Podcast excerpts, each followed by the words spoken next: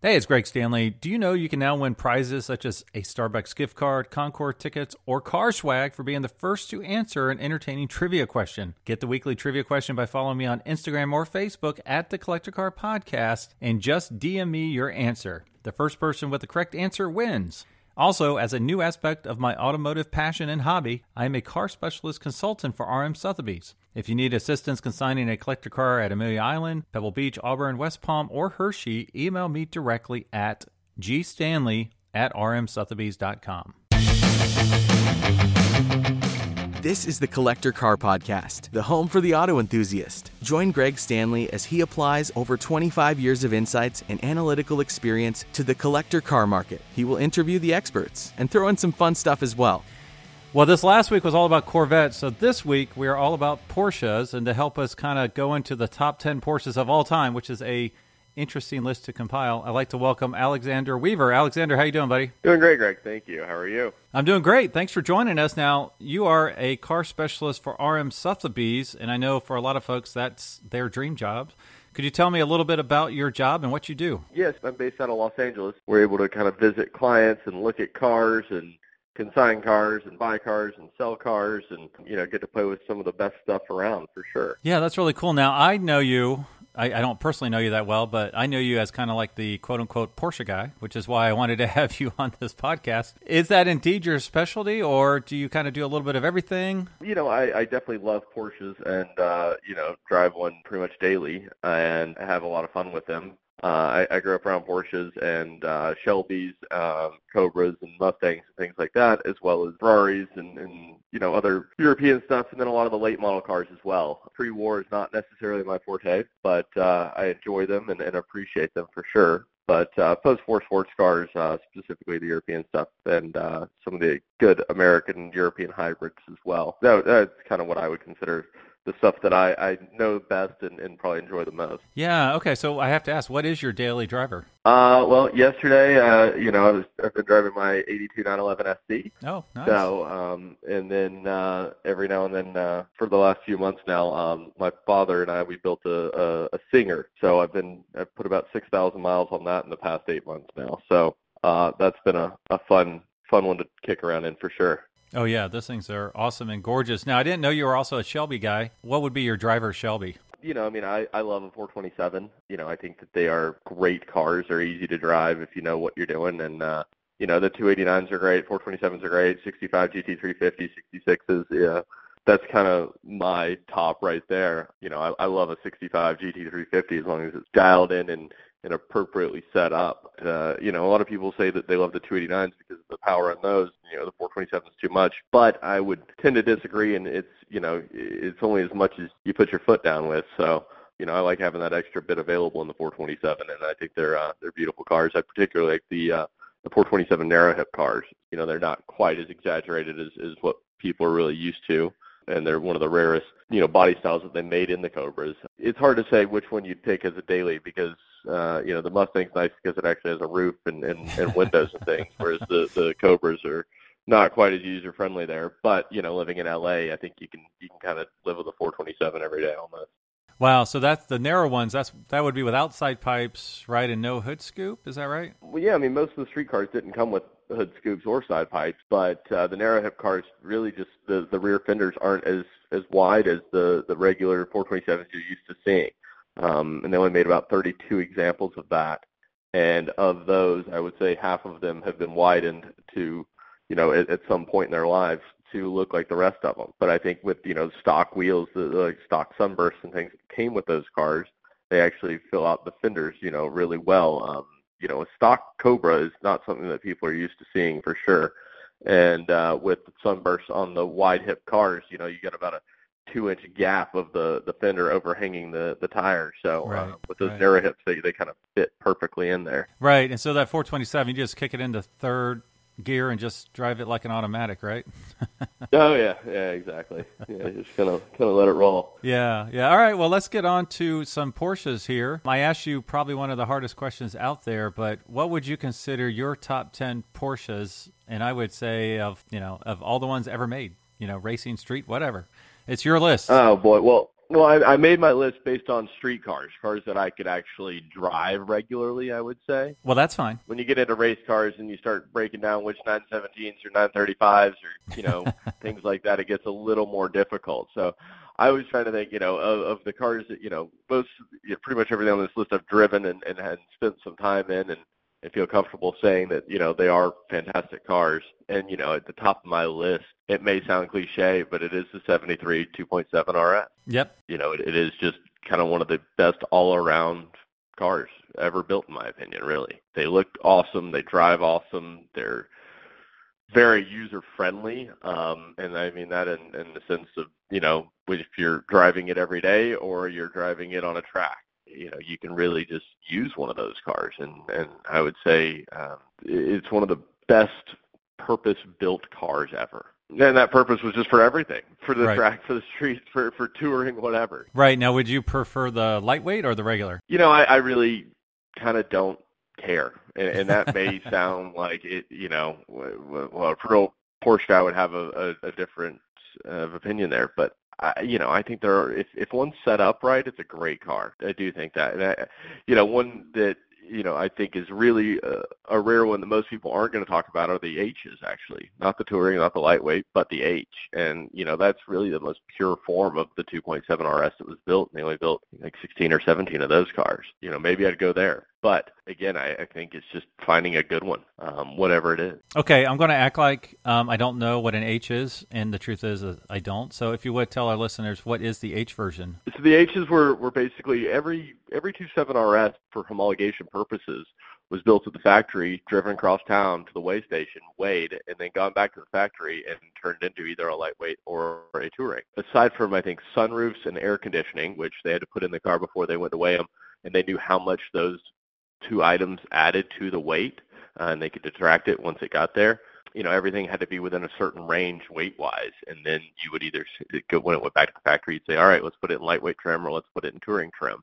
Okay. The H cars went back to the factory and never got changed. Oh, okay. So they're, you know, the H is for homologation. So Right. those those cars, you know, left the factory as if they left the weigh station uh, for the homologation purposes. So I think that that's kind of a, a neat little anecdotal story uh, related to them and uh, makes them a little more special. Yeah. No, that's really cool. All right. Well, what's next on your list? You know, I, I, a 58 Speedster, Iconic. Yep. that 57, 58 Speedster, somewhere in there. And you know, I think, yeah, again, like just what you said, iconic. You know, they're they're a blast to drive. They're beautiful. You know, it's just something that you can you can kick around town in. And uh, living in LA, it's it's a really awesome uh, LA car for sure. Is that a Carrera Speedster or? You know, I'm I'm not going to get pushy there. You know, if it's uh I'm fine with a push rod car too. So, you know, I'm not going to get too picky on that. I think just having a speedster is a, a, great piece. I won't knock any of them. I, listen, I I think the guys that are riding around in the fake ones too, you know, the the reproductions, they're having just as much fun as everybody else. You know, um, you know, good for them. So they're they're all great cars though. Um, Yeah. Every one of those features, I think, is just uh, like you said, iconic. Right. Okay. Well, what's your third on the list? So I and I don't know if this actually works on your list, if this is acceptable, but I'm going to have to throw the Singer in there next. That is. That is acceptable. I will accept that. You know, I know it's a highly modified car, but to me, the Singer kind of, you know, I and I'll get into the next car on my list is the 2011 GT3 RS 4 liter, and I'm, I'm bringing that one in because I think the Singer is the perfect combination of that car and the 73 RS. Oh, wow. That's a great way to look at it. it kind of blends those two so well for me. And it, you know, it's a, it's a car you can drive every day. You can take it to the track. You can drive it in really spirited ways, and uh, you can do a lot of a lot of tours in it or, or, or long distance drives, whatever. And it's got you know a good radio and good air conditioning, and uh, but it's still got the the great looks of the old cars. So Yeah, I know that GT3 RS 4 liter. I know the 4 liter is getting a lot of love from the collectors just because of that limited availability of that. And I never thought about that, kind of making the Singer the, the bridge between the two. Because to your point, the Singer's old school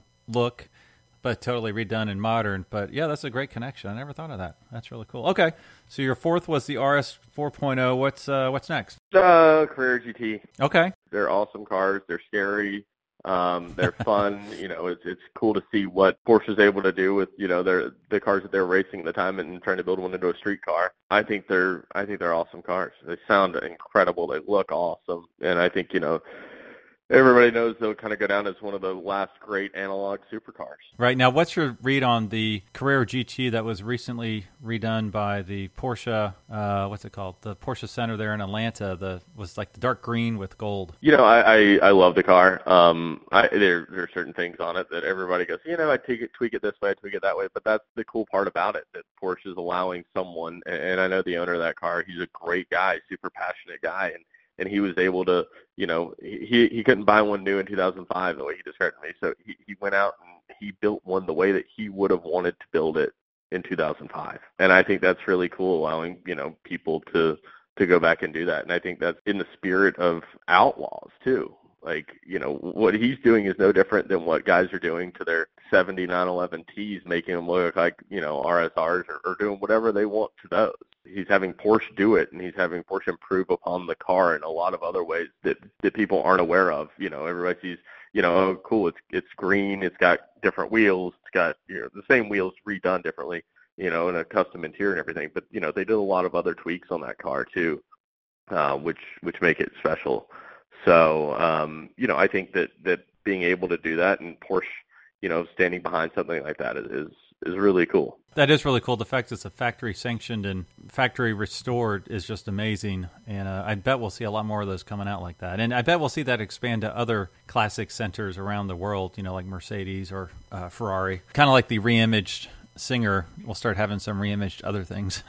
so yeah, yeah, yeah, absolutely. All right. Well, what's next? Uh, let's see. We're on number six. Uh, let's see. I go to a 964 RS. Oh, okay.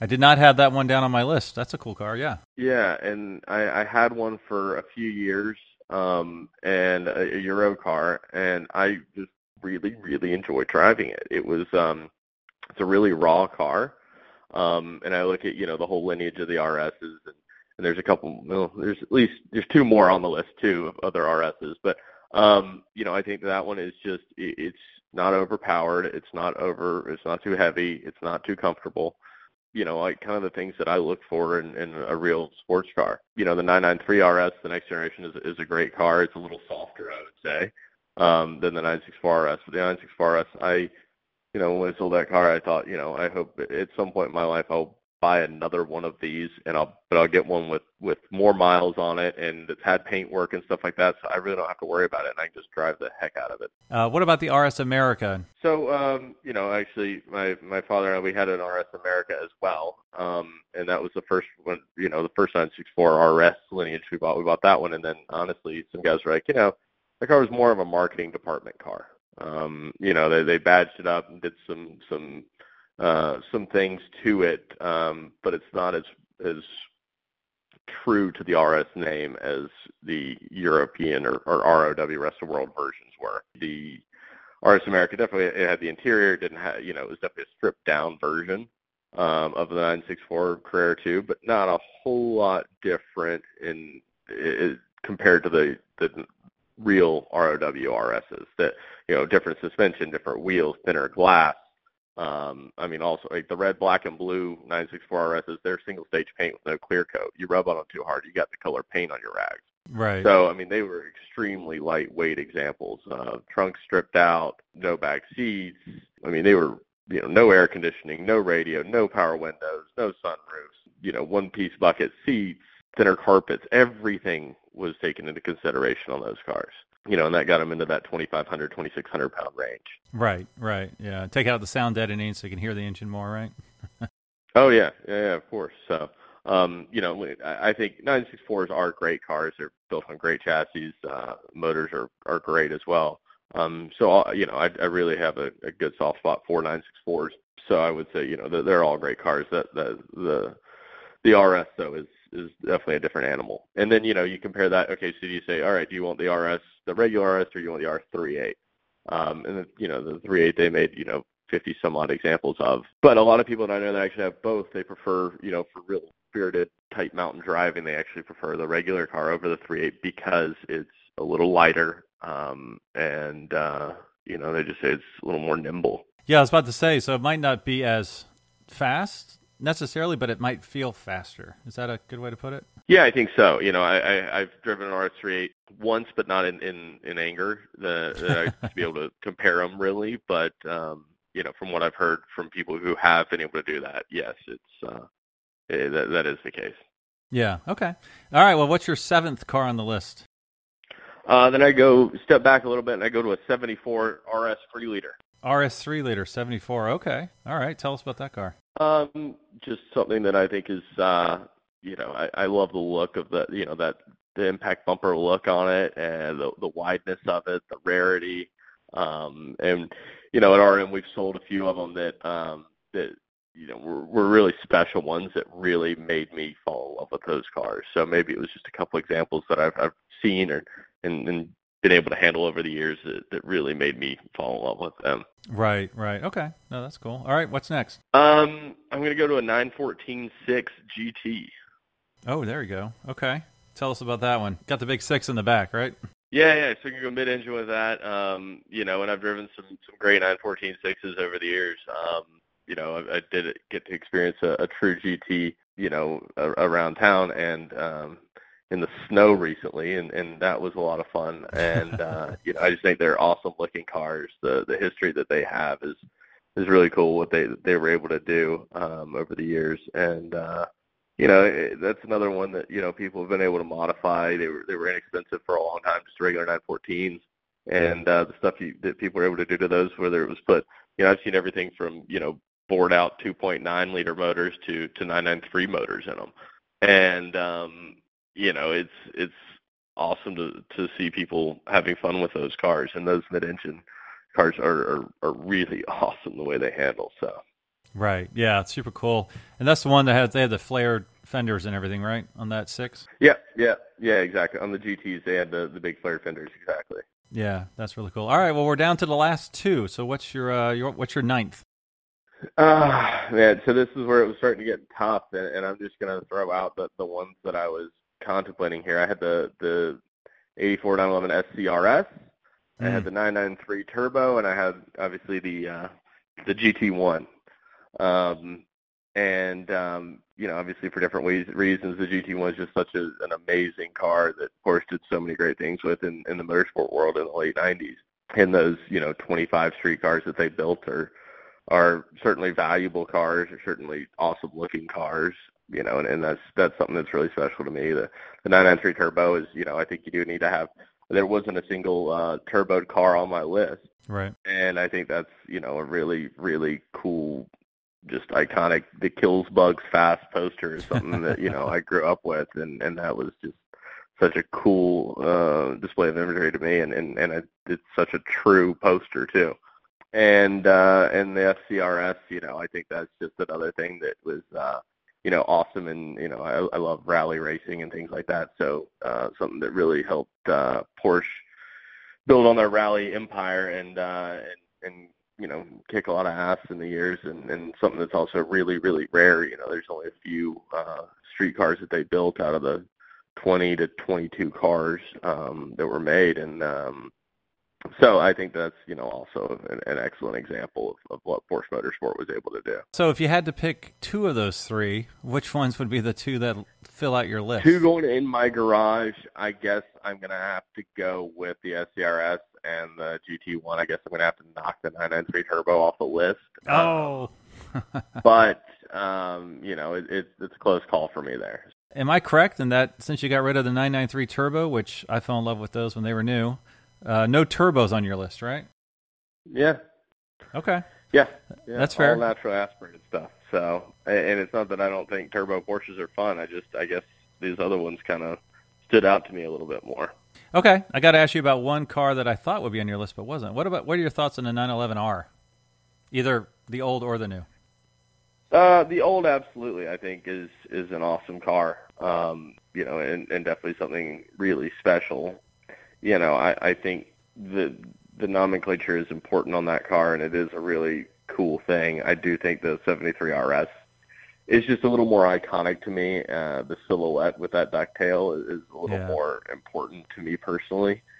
And you know, then maybe the 911R should have replaced the RS30, um, but I guess there's just some sentimental things there that went into putting that RS30 on that list right. instead. Um, but uh, you know, the the new in the new 911R, I think is you know everybody says it's an amazing machine.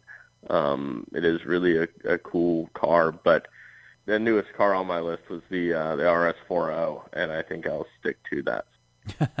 That's fair. That's fair. Okay. Well, now usually I ask, you know, what kind of collector car market trends are you seeing, and you could either tell me broad, you know, not just Porsches, if you want, or you can be specific, whatever you choose to do. But you know, as a car specialist, what kind of trends are you seeing out there in the collector car market? You know, right now, I, I think what we're seeing is there are cars that are trading. Um, there are people out there that have, you know, they're on a few different wavelengths. Some are kind of bored and they're just looking to, to trade around and experience something new. Um, so they're selling their cars, they're buying a new car, they're finally having the time that they can research and, and figure out what they want maybe, uh, what they want to experience, what they want to have in their garage for a little while. And as always, you know, the great stuff great examples of, of whatever it is are still trading for you know what they're what they're worth and what we've seen them be worth and, and what we've seen the market do over the past you know few years.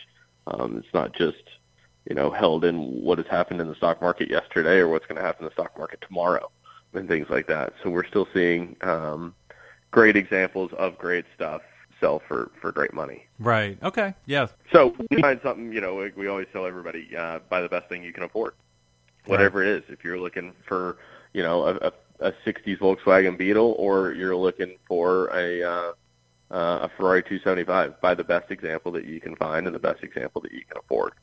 Right, right, yeah. Now, what about in the Porsche world? Is there anything that's sticking out to you? You know, I think uh, I think there's a lot of hype around. There's a lot of hype around a lot of the new cars that have come out lately, and you know, the uh, it's interesting how Porsche chooses who they sell those cars to, and especially based on how many you see on the second-hand market within a week of them being sold when right. they were new.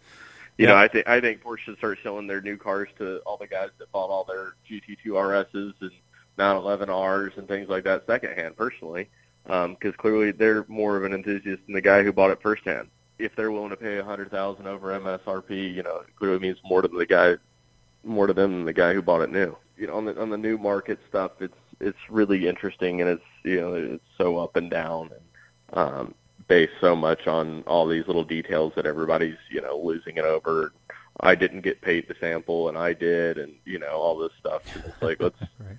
You kind of lose it like it, it's it's more of a a contest then than it is about really enjoying and driving and using the cars right bragging about how little miles you have on your car is pretty unfun to me so you know, I think it's it's just about getting out there and using everything and enjoying it.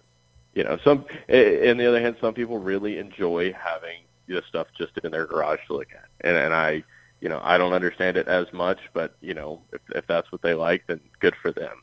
Um, the guys that that buy the stuff just to make a buck on it, you know, when they're new, that's their mentality as well, and and you know I think it'll catch up to them at some point with the manufacturers and stuff. But hey, we're happy to we're happy to sell some of them for those people too. So right, I do think right. you know, of the new stuff that have come out, the new 935 is the coolest thing for sure. Yeah, we just had one sell in the European sale last week, so or this week actually. Yeah, yeah, so that was really cool. Yeah, that was that the first publicly traded one at auction.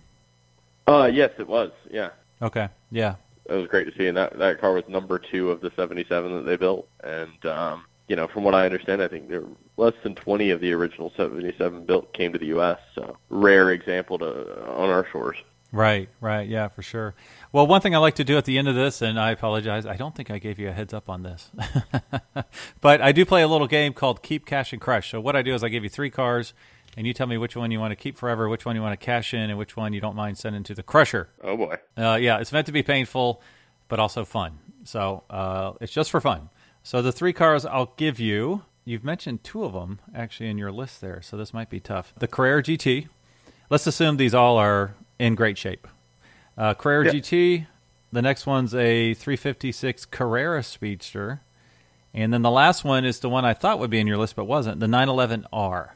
So, which one would you keep forever? Which one would you cash in, and which one would you crush? Um, ooh.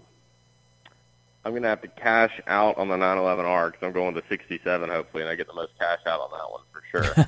okay. Um, I'm gonna have to keep the Carrera GT forever and crush the Speedster, I guess. Okay. But I, I ho- hopefully somebody gets the motor out of that Carrera Speedster before we have to crush it at least. That's really cool because I I wasn't quite sure. You know, it kind of really tells me what your heart's all about, and it's slightly newer stuff, but you know, the high performance, the Carrera GT obviously has a spot is really high on your list, so that's really cool. Yeah, yeah. So, and, and don't get me wrong, I love the Speedster. I just, you know, if I have to drive one every day forever, I think it would be the Carrera GT.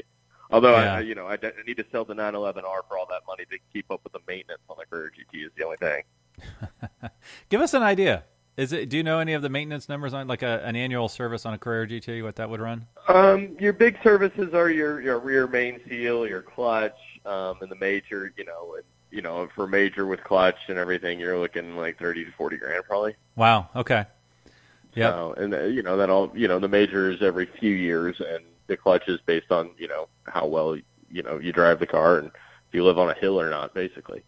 Um, so if you lived in down, downtown San Francisco, for example, you probably have to go through a clutch, go through a clutch a little faster in a GT than uh, than living somewhere like uh, you know Phoenix, where it's pretty pretty flat in town. So, but they're still very special cars. All right. Well, cool, man. Well, thank you for uh, joining us for this call today and sharing your top ten Porsches. Yeah, thank you, Greg. I appreciate it. Thanks for having me. Thanks for listening to the Collector Car Podcast. Don't forget to give us a nice rating on iTunes and be sure to follow us on Instagram and everywhere else at the Collector Car Podcast.